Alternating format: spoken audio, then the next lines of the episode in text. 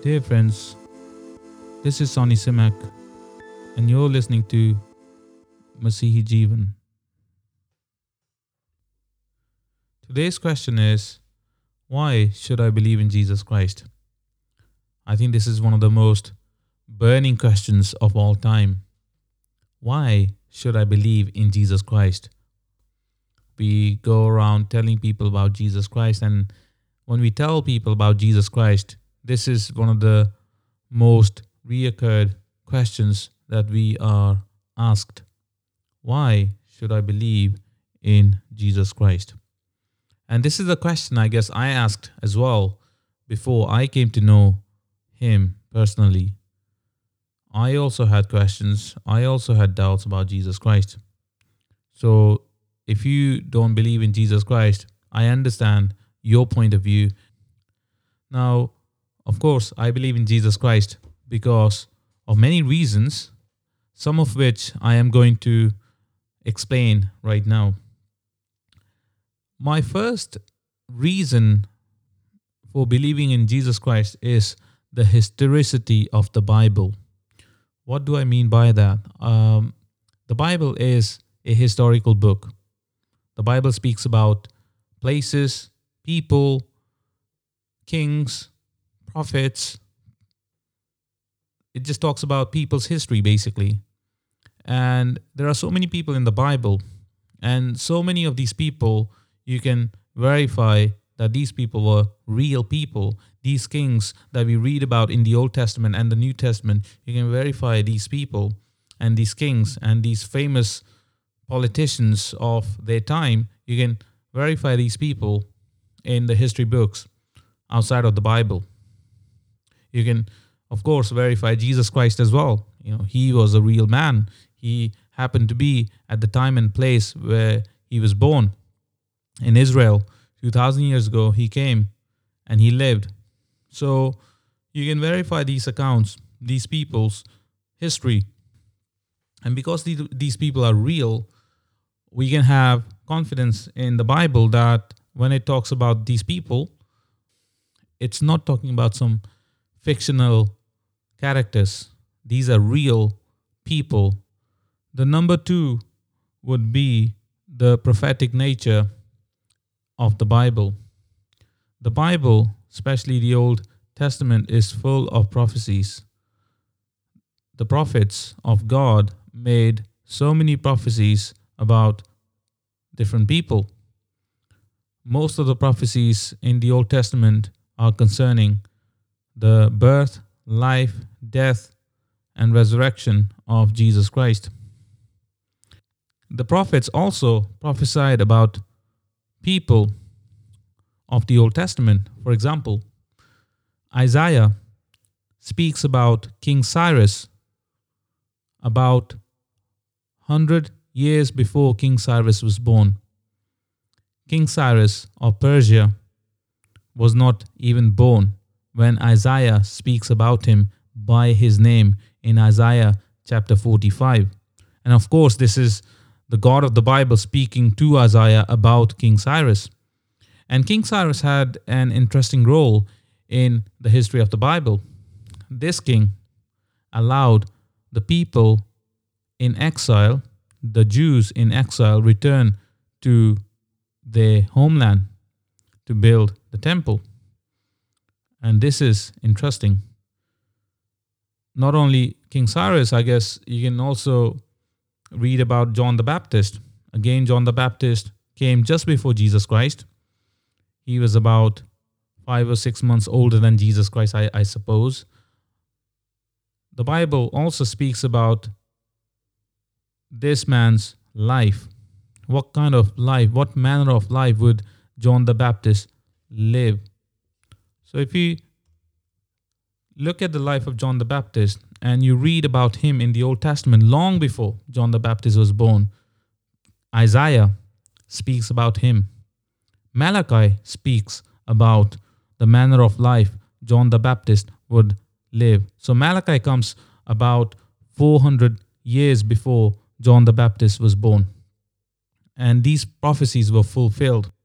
Number three, the life of the Lord Jesus Christ. Like I said, the Bible, in particular the Old Testament,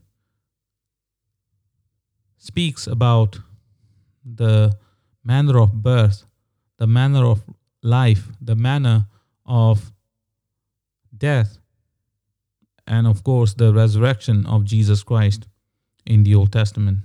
There are about 300 prophecies concerning Jesus Christ in the Old Testament.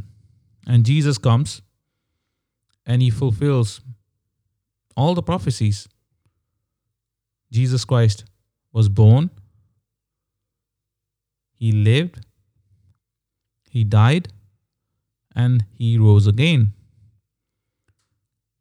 People who saw Jesus Christ, who lived with Jesus Christ, especially his disciples, uh, the Apostle John says in John's Gospel, chapter 1, that the Word became flesh and dwelt among us. And we have beheld his glory, glory as of the only Son of God. So, when you read the accounts of these apostles, they had spent time with Jesus Christ. They saw him, they listened to him, they knew him. And when they saw him coming back to life, their lives were changed completely. They knew that they had been with God in flesh. And that's why John writes in John's Gospel, chapter 1, verse number 1 In the beginning was Word, and the Word was with God, and the Word was God. Who is this Word? It is the Lord Jesus Christ. That's why John says, And the Word became flesh and dwelt among us. Number four,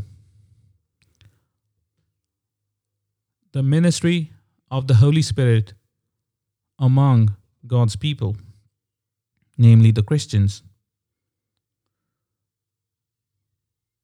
The Bible tells us in 1 Corinthians chapter 12 verse number 3 that no one can call Jesus Lord except by the Holy Spirit. It is the Holy Spirit of God who changes our hearts, who changes our minds, who who removes the veil that is set upon our eyes, our spiritual eyes, you, you may say. The work of salvation, that is believing in the Lord Jesus Christ and receiving his eternal life, is the work of God. You see, when you read the Bible, you learn that the God of the Bible is a triune God, three in one. God has revealed himself in three persons, although these three persons are one in nature the Father, the Son, and the Holy Spirit. The Father commissioned his Son Jesus to come into this world and to pay the penalty for our sins. God the Son, Jesus Christ, came into the world and he paid the penalty for our sins and he completed the work of our salvation on the cross of Calvary. He paid our debt on the cross. He made the atonement on our behalf. And now the Holy Spirit works in the life of believers. Those who come to Jesus Christ are filled with the Holy Spirit.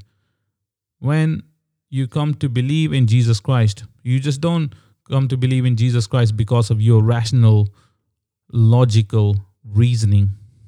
Yeah, that plays a part. Of course, that's why I'm speaking to you. I wouldn't be speaking to you if my words were uh, pointless.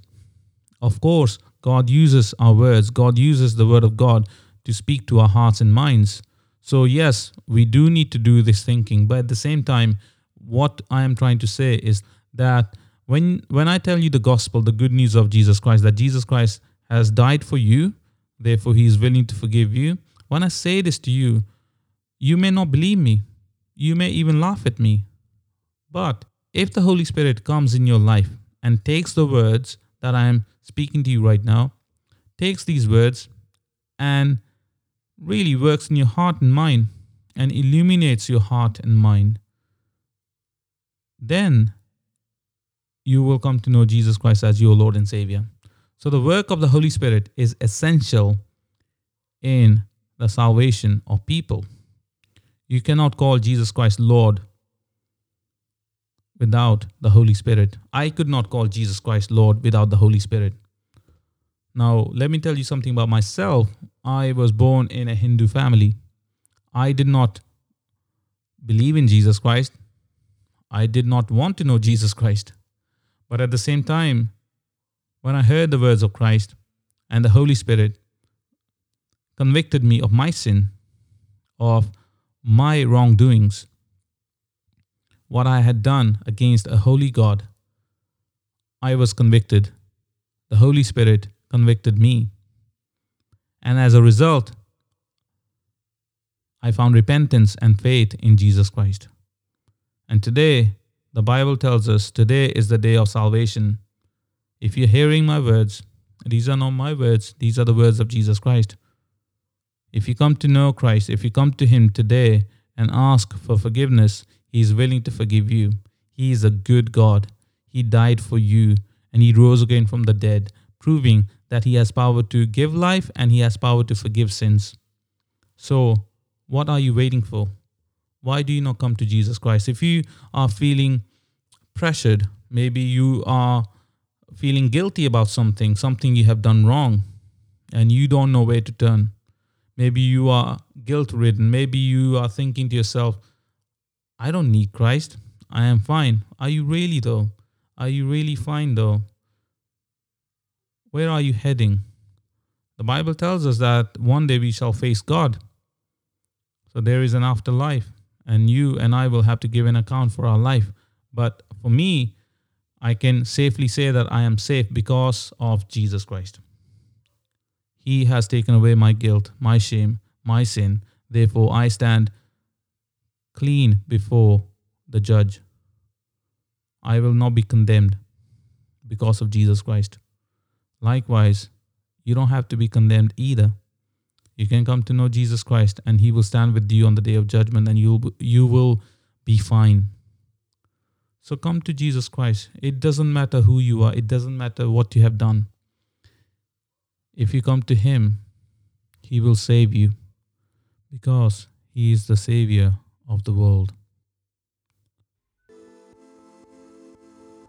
For more information, you can email me at sonnysimak at gmail.com. That is sonnysimak at gmail.com.